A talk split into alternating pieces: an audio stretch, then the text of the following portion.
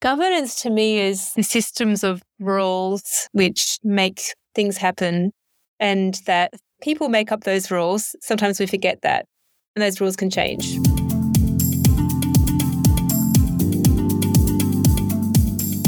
Are you interested in solving challenges through service design? What do you think about local storytelling and knowledge? How can we be more involved in governance? Stay tuned for answers from Talia Radywyl. What is the future for cities? Do you want to learn more about them? Do you want to know how others think about them? Do you want to be part of the conversation? Then this is the right place. Welcome to What is the Future for Cities podcast. Today, I will interview Talia Radywyl, the head of research and capability at Today. We will talk about her vision for the future of cities service design, governance made up of people, design as creative problem solving, and many more. So let's start with a proper introduction. Dr. Talia Radywyl is a researcher, designer, and educator, specializing in design research, service design, and systemic design. Over the past 15 years, she has worked in Australia and the US, helping organizations better deliver policy, programs, and services largely with a focus on at risk communities. Her work has spanned sectors and industries ranging from Fortune 500 and government to NGOs and the community sector. She is currently head of research and capability at Today, a service transformation agency in Melbourne, Australia. And with that, Talia, welcome to the podcast. Thank you so much for your time. I highly appreciate your appearance on the podcast. Let's jump right in. What does the future of cities mean to you? That's a really interesting question because cities are as different in some ways as the many people who live in them. I lived in New York for a long time, a city of eight, eight and a half million people. And I think there's eight and a half million versions of that city, depending on everyone's experience of them. I have a social research training. So I think I often think about experiences and how people might interpret something from their own experience. That said, though, cities are systems comprising many different kinds of systems like social, cultural, technical, environmental, all the things, of course, political, economic, and systems have shared characteristics as well. So there might be certain kinds of cities that are more similar to each other than other kinds of cities, for example. So that's me stepping around your question, being like, there's so many different ways to answer it. I think uh, when I think about the future of cities, I think a lot about governance, probably because I've been as a consultant working with governments for quite a while in different kinds of ways and done a lot of sort of research and design around sort of public policy, public institutions, social service delivery. So governance is often in my mind. And governance dictates infrastructure and how equity unfolds or doesn't, how future oriented we might be, creating spaces for people's stories and how we might invest in culture. I don't know if I'm talking about the future of cities there, but just when I think about trends in governance and where we are, that's what's top of mind for me. In some ways, it's pulling together like systems and experiences through that lens of governance. And when I think of trends, the one that always comes to mind is just that trend about more and more people are living in cities and that Australia's not a big country, but I think it's something like I was looking it up, like 72% of Australians live in cities, and it's only a few cities as well. It's not a series of eight small cities. So it makes me think about when you take a certain approach to managing a big city in Australia, you're actually influencing a country to some extent and it can have a national impact. So I think about that in terms of a local context here and the kind of city systems that we have in Australia. So you said that looking at Australia, we have a few big cities. So if you influence a city, you basically influence the country itself. Potentially, in terms of if we don't plan for housing, if we don't put an equity lens on our kind of social infrastructure and public policy, the ripple effect is enormous. It affects a lot of people. And I think when those things happen at scale, then there's a lot of consequences that ripple out and affect a large population. And of course, we have national elections and things like that. I haven't really thought about this, but perhaps it's something unique to how Australia has been colonized and planted itself, its populations along the eastern seaboard. It's a unique characteristic of our country. I'm asking this because I have been thinking about a lot obviously what can be the future of the city or future of the cities. And sometimes in conversations come up the idea that maybe cities will take the place of countries because cities are the things managing people, managing the resources. Do you think that there will be a place, a space, a time when city states are the governing force instead of countries? When I think about how nation states define themselves and borders and policy around borders, I think that would get very complicated very fast, seeing as how hard that was at a state level during the pandemic.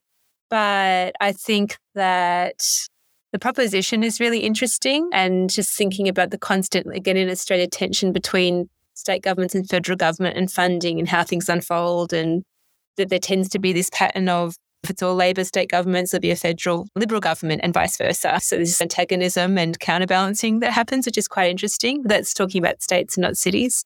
I do think that it's really important to plan at a local level and stimulate local economies. Not to say that we should be concentrating all of our resources into big metropolitan centres, but there's a lot of reasons why people want to live in regional areas. And we have sort of agriculture and all kinds of industries and people's sense of what home is to them. And they should be entitled to live wherever they would like, whichever background they are and whatever they do in their lives. And people living in regional areas are struggling a lot with the poor infrastructure and climate change is a huge one as well. I'm wondering how to answer your question because I think cities do have a force and a magnetism, and there's like a again, from having lived in New York for quite a long time, there is something special about kind of the pinging of like networks and a dynamism, which is really interesting. But it shouldn't be at the expense of regional areas as well that often suffer, I think, with all the focus on cities. And then we see the consequences of that when the cities are blind to regional needs and you end up with consequences like Brexit when there's been too much navel gazing at a, like a large urban level or metropolitan level and not understood the perspectives of people who are outside. And there's just too much division, I think, and lack of cohesion, which can also be a problem. Based on your answer, I think that you differentiate between, for example, if we talk about in the Australian context, between the capital cities, so Melbourne, Sydney, Brisbane, and the regional cities like Ballarat or Bendigo do you differentiate between these two types of habitats? I think we need to because there are things that are different that happen at scale and like a lot more resources are available in the capital cities. Voting patterns might be different. To your early question, what does the future of cities mean to you? And all I could really say is, but which cities do you mean? because I guess uh, I'm also thinking about cities versus towns versus villages. There's different scales of people living together. And perhaps when I was talking about regional areas, I'm not sure how that probably would be defined. Like somewhere like Geelong, I don't know what that is technically classified as these days. I should say, for context for the podcast, I've been living out of Australia a long time and I'm just getting my feet back onto what Australia is like now and how things have changed, what things are termed, because a lot has evolved since I was away. So I might refer to things incorrectly or have an outdated perspective of some things about Australia. So my apologies if that's the case. But I think there are so many differences in terms of needs and resources and risk, even. Again, just thinking about climate change and how it impacts metropolitan cities differently to regional areas and what the impact is and aging populations, birth rates, talking about local economy again, job opportunities. There's a lot to consider when comparing them. Other conversations lead to the idea that although people live in regional towns or regional centers, they want to experience the urban experience. They want to live in the city while living in the regional town. That's why it's a question for me whether you differentiate between these two. But you mm. explained it very well that there are different needs, resources, and risks involved with the two different types. So, and I couldn't make an assumption about what people want in those areas because I haven't asked them. what is governance for you? How do you describe governance? Governance to me is the systems of rules which make things happen and that people make up those rules. Sometimes we forget that and those rules can change. For me, these things are enshrined in like constitutions and in sort of public policy. We're talking about sort of public governance. And then it's a matter of a whole bunch of public servants to be turning those policies into programs and services and ensuring compliance. And ideally, there are feedback loops to work out whether those programs and policies are actually fit for purpose. That bit doesn't always really happen that well. but it's a human system, like of making this entire kind of governance infrastructure, or maybe an architecture is a better word. And in public policy, at least, the intention is you would hope that it's some balance of decisions being made for the public good. It depends, of course, what system of governance we're talking about, whether it's like liberal democracy or social welfare state or some combination of those things or something completely different, of course, whether it's an autocratic country. But at least in our context, I would hope it's some balance of the public good and also what is like sustainable and viable economically. And also with observation of where our climate is and what we need as part of the sustainable and viable, its economic and environmental picture somehow I get picture that when people think about governance, they don't think about that people are doing the governance or people are involved in the governance. Please tell us about how this understanding for you about governance that people are doing it, people are making up the rules, it's a system of man made rules. How this came to life, how do you experience it in real life and in your work? Happy to answer that one. Having worked in service design for quite a number of years and with a focus on social service delivery in particular, you become very aware of the peopleness of these systems. the people who are trying to form programs and services to deliver on policy. And then you have all of these people who cascade down from that. If you think about it as a hierarchy where you have policymakers up the top, it doesn't really matter which end they're at, but they're at one level. And the next level is people who are in charge of program design of some sort. And then there are like operational managers who try and make that all happen on the ground. And then you'll have people, this is very generalizing, but people who will be the face of the service. Maybe they're working at a Centrelink or they're answering a phone or they're creating interactions online through design, but they're providing that service or program. And maybe there are also delivery partners. It might be nonprofits or health organizations or whatever it might be who are also making the service run. And then you also have the people who are using the service on the other side. When you're working in service design and recognizing that this is all systemic, and you have a client who's, we need to design a new service, or our service is broken somehow, we need to make it better for these reasons. It's a matter of mapping out how this service system is currently working and not working. So you don't want to break something that's working quite nicely. But usually that process of mapping, especially when I was working in New York, when I was doing sort of city stuff, it's a very complex, very service rich environment. So I did a lot, for example, in homelessness in New York City over many years. And it might be up to five agencies who are supporting a single family who's experiencing homelessness. And they don't often get in a room together. The decision makers don't often get in a room together they might not have mapped how their services do and don't interact with one another. You can imagine just mapping out that current state of literally what is the journey of a family from the time they turn up to the center to be like, hey, I need help with housing, through to arriving eventually in a shelter to eventually finding permanent housing. There's a whole bunch of bits of the system and systems they'll be interacting with, different agencies or even within one agency, different kinds of people. There's like technological systems that people are interacting with. And in some ways, I feel like a lot of it's just about how information needs to be passed over and shared, and then it's clear and understood from both the service provision and service use ends. We made all this up at some point, but probably not very thoughtfully, which is why it's so complicated and why there is overlapping parts and why there are gaps in parts as well. And people fall through those cracks or get confused by getting four different kinds of messages and then they don't know who to turn to. As you can imagine, it can be incredibly stressful and even triggering, traumatizing, depending on what your circumstances are to your question of how does the peopleness of all this show up, it means that you can't map this out without speaking to all the people who are literally all the people, but speaking to people who are providing and also using this service to understand how it's being provided, how is it being experienced, and what are the opportunities for design intervention. And then you need to, again, lean on all of these people and involve them in the design process to like co-design and prototype, work out where what these systemic interventions might be and then to be like prototyping, iterating, prototyping, iterating, and eventually piloting and then implementing at scale as well.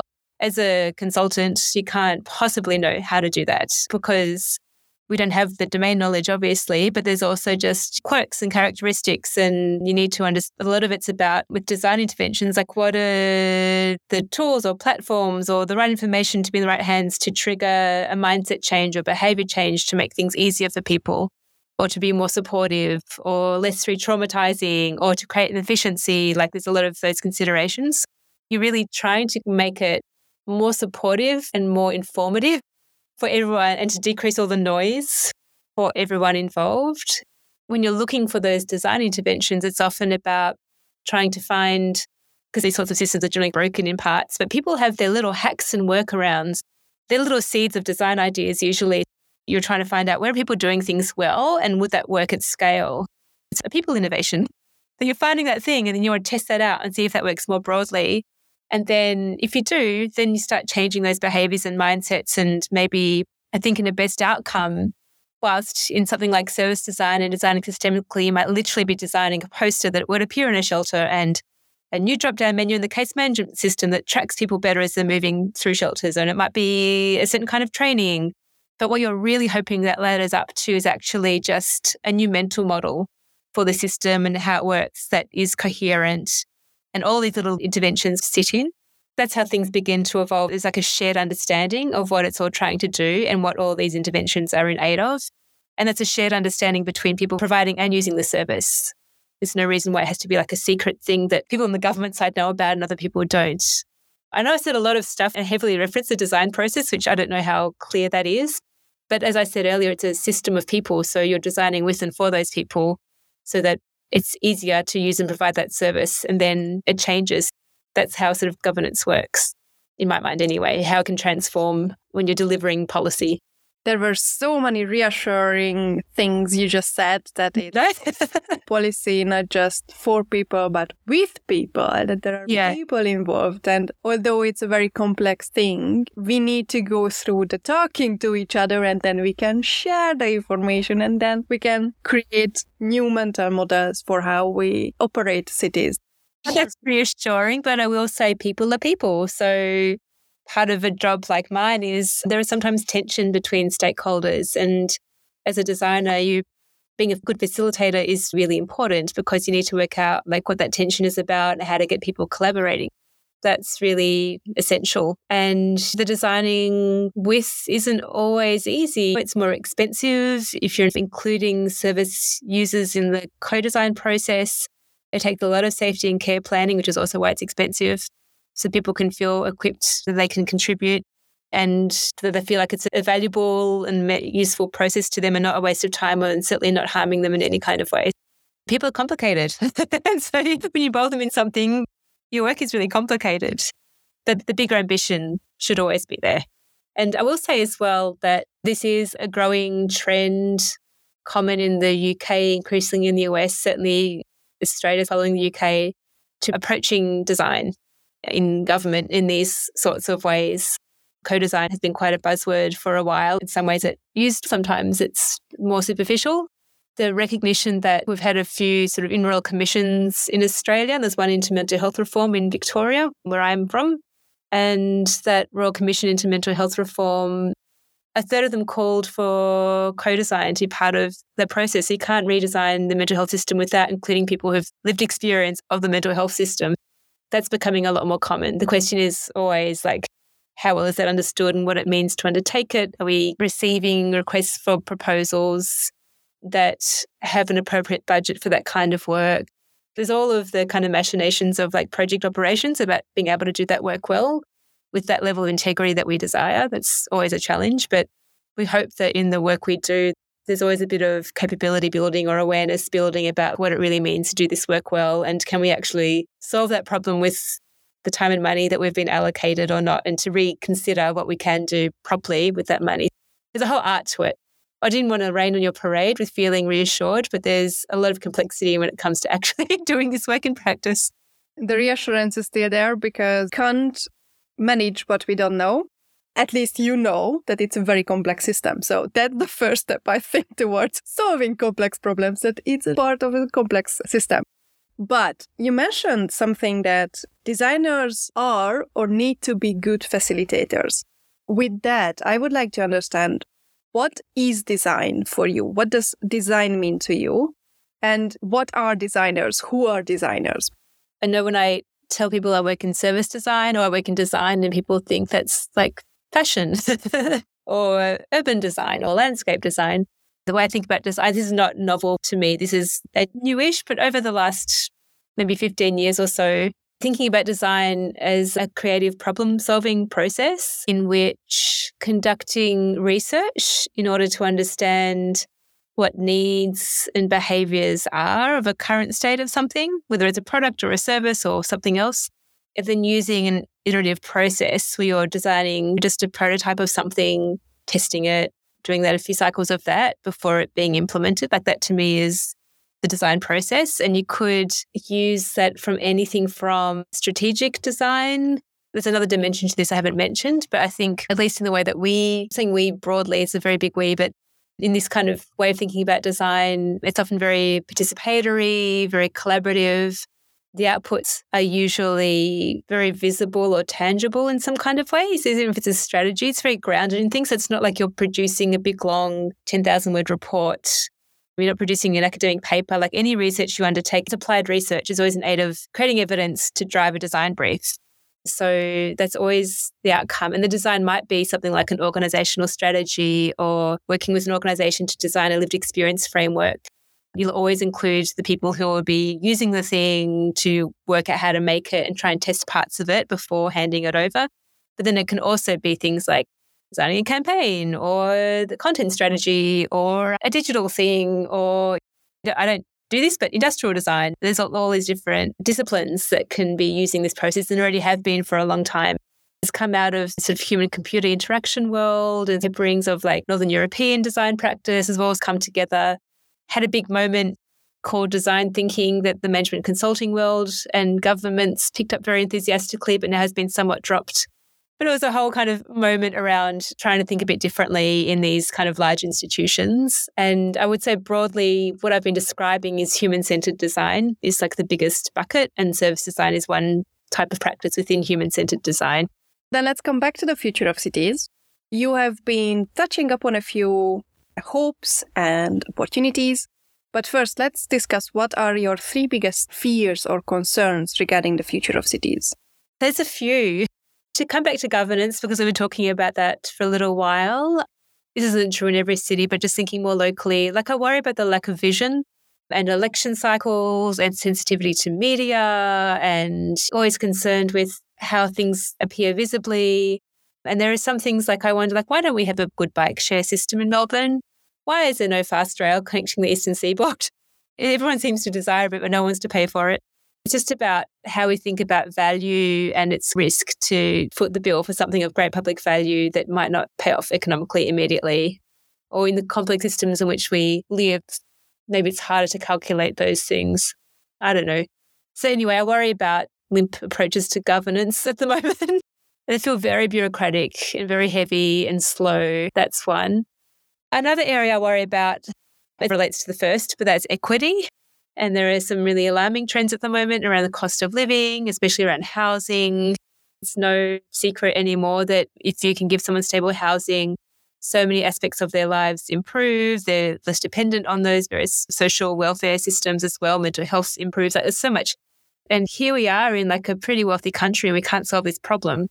We have this sprawl that doesn't have proper access to public transport, under resourced regional areas. So there's just so much happening. And the Australia that I left in 2009 feels quite different to now. It feels like the systems we could depend on aren't serving us very well anymore. And there's a lot of anxiety about that. Part of these global phenomena, of course, it's pandemic, it's all kinds of things, but our safety nets have got lots of holes in them. And maybe they were just weak nets before. Holes that people are actively falling through. And that's really concerning. I feel like we can't scramble fast enough to fix all of this right now. So equity is a big one. And with that comes just people living in really dreadful circumstances and they should not have to. We shouldn't be a country where you work full time and you can't afford to find yourself stable housing on your income. Another area, sort of future proofing and adaptability in the face of climate change and our investment in regenerative systems Are we really taking seriously things we're beginning to learn about tapping into older wisdoms, Indigenous knowledge? There's been some great pilots around fire prevention and management. Could we scale those things? Are we learning fast enough? The CSIRO had been gutted in the past. Our kind of knowledge institutions have deteriorated so much, and our public media, which counter private media, has also been so defunded that I just worry about our ability to have the innovative spark and draw upon knowledge which surely exists amongst us and around the world, especially in the face of climate change, because vast communities are vulnerable. And even I think it caught the media a month or two ago, but just how much hotter it is in Western Sydney than it is in the expensive Northern Shore. It's just things like that. And again, that comes down to equity and governance. And then having lived in New York during Hurricane Sandy and not being able to go home for six weeks because our basement was flooded and the electrics and boiler were destroyed. Like, that's New York City of all places. It's not that far away. And there's already plenty of cities around the world that are hugely impacted by climate change. And we've had a luxury of clean air and water for the most part in Australia, but there's a lot of stuff waiting for us, and people in regional areas know this very well. And then the last one is kind of a funny one that came to mind when I just stopped thinking about it so technically. And then I was like, I'm worried about cities becoming very bland. Just thinking about the tides of gentrification and commercialization and like generalization when chain stores take over city hubs through the pandemic and other reasons, like local businesses shut down because they couldn't operate anymore, or music venues couldn't afford to stay open, and councils can't afford to fund things at a local level that supports local business vitality and things like that. And one of the examples that in Sydney, I'm not sure if any of you're aware of this one, but there were lockout laws in Sydney in the mid 20 teens or so for another five years or so, where the city was trying to combat drunken behavior on the streets. It was getting kind of lots of brawls and quite dangerous and things like that. And so they thought what they'd do instead was like shut down venues earlier, or maybe you could be locked in and if it was a nightclub and stay much later. I can't quite remember how it worked.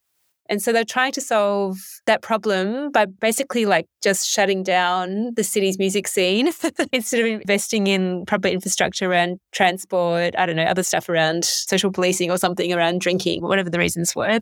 But that really gutted Sydney's music scene. And now you look at where it currently is compared to Melbourne, where that didn't happen. And there's lots of different reasons why our music scenes are different. And music's very important to me, which is why I'm referencing it so much. But that's a huge loss.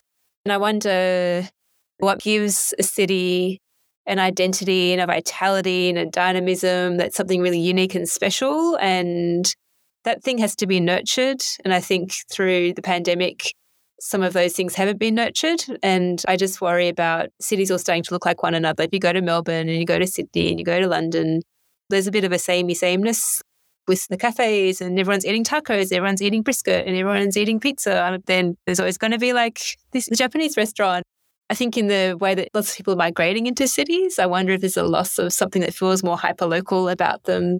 I don't know. I think there's many factors at play in my blandness sphere.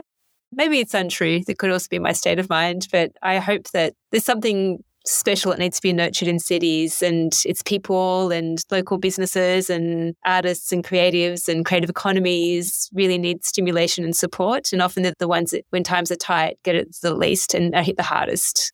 And we've certainly seen that, especially in Melbourne in the last few years.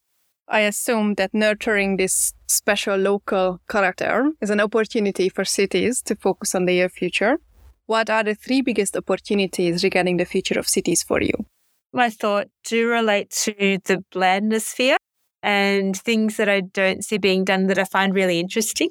Like I think creating platforms and opportunities for local stories and storytelling narratives is so important. And in Australia, like we've just come through Invasion Day, there's really contested narratives, like a dominant narrative that should is fully being contested. And you know, increasingly we're seeing more acknowledgement of First Nations history and that very long narrative history. But there's also I grew up in the 80s and we used to really champion our diversity and we used to have a thing called multicultural policy, which was defunded and disabled by the mid 90s, there was a point at which we were really proud of our history of migration, the diversity, and everything that brought. And my family's part of that history.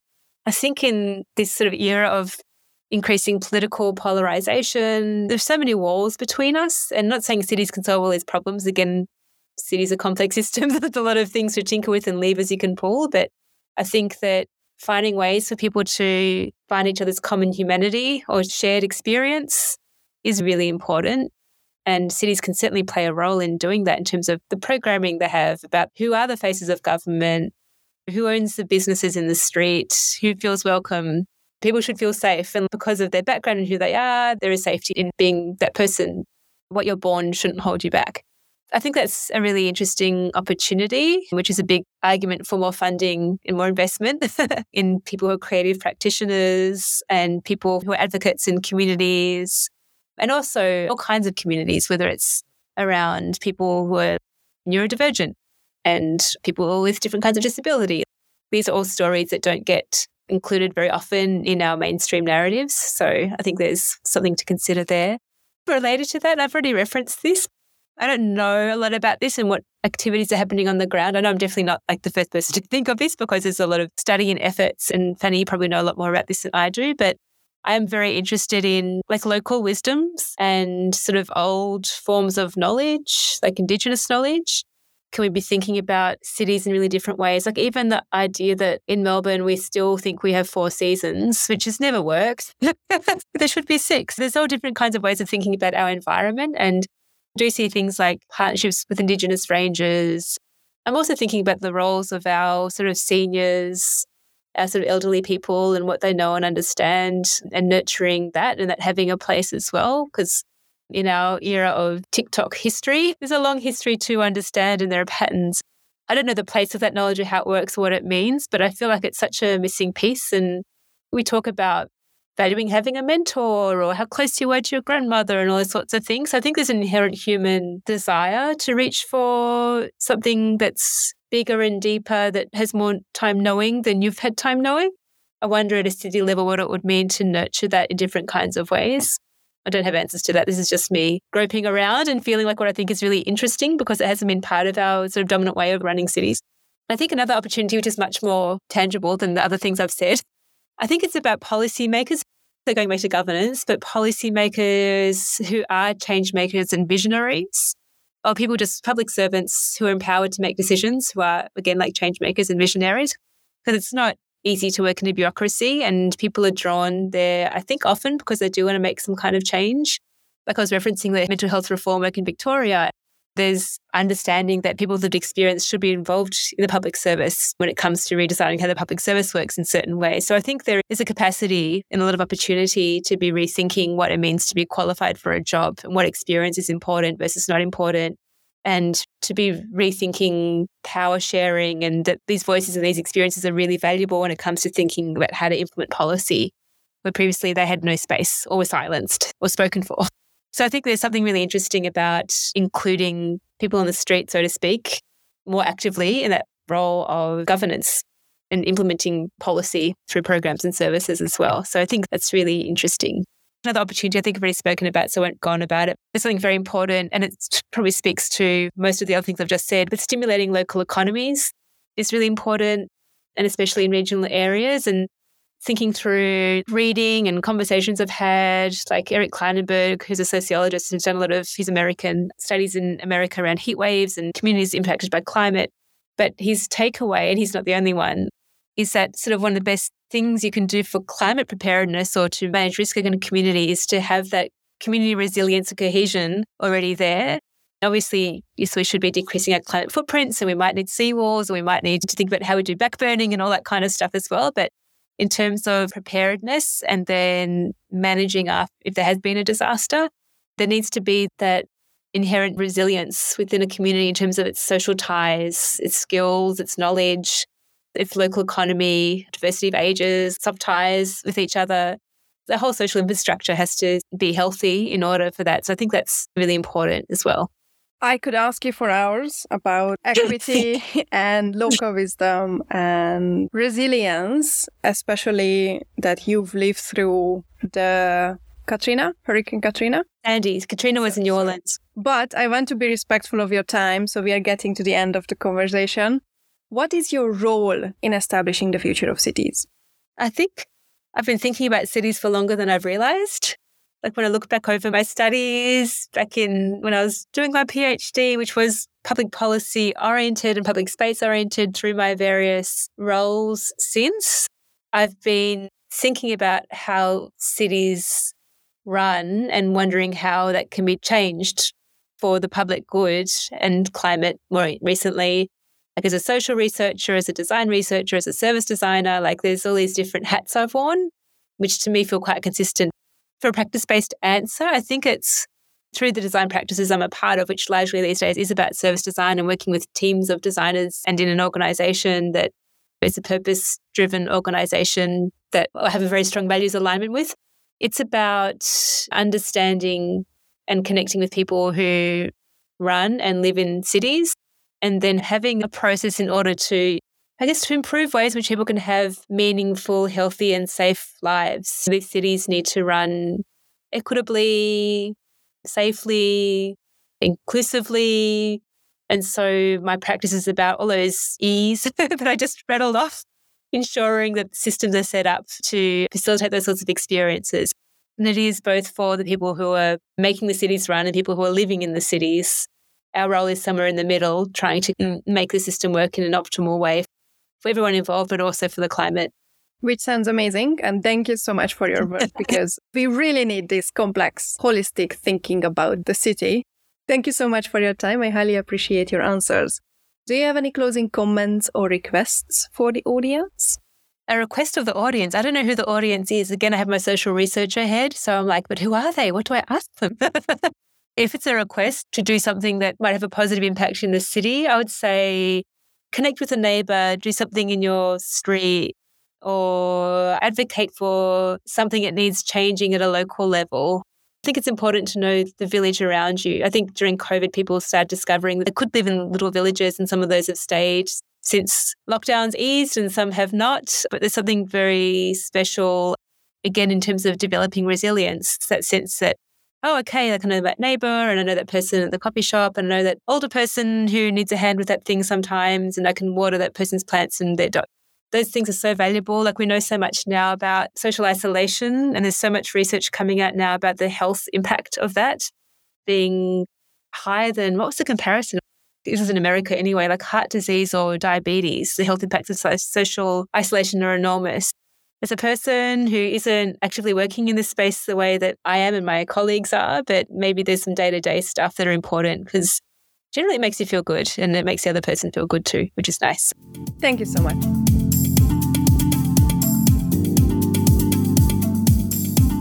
It was really interesting to hear from Talia her description of design as a creative problem solving approach through applied research, not to mention her advocacy of people making up governance. Alison Scotland talked about similar aspects in episode 192. You can find out more about Talia online, all the links are in the show notes. What was the most interesting part for you? What questions did arise regarding Talia's approach to the future of cities? What have you learned from this interview? Let me know on Twitter at WTF4Cities or on the WTF4Cities.com website where the transcripts and show notes are available. You can also subscribe on the website not to miss any new episodes and leave some feedback. I hope this was an interesting interview for you as well, and thanks for tuning in. What is the Future for Cities podcast?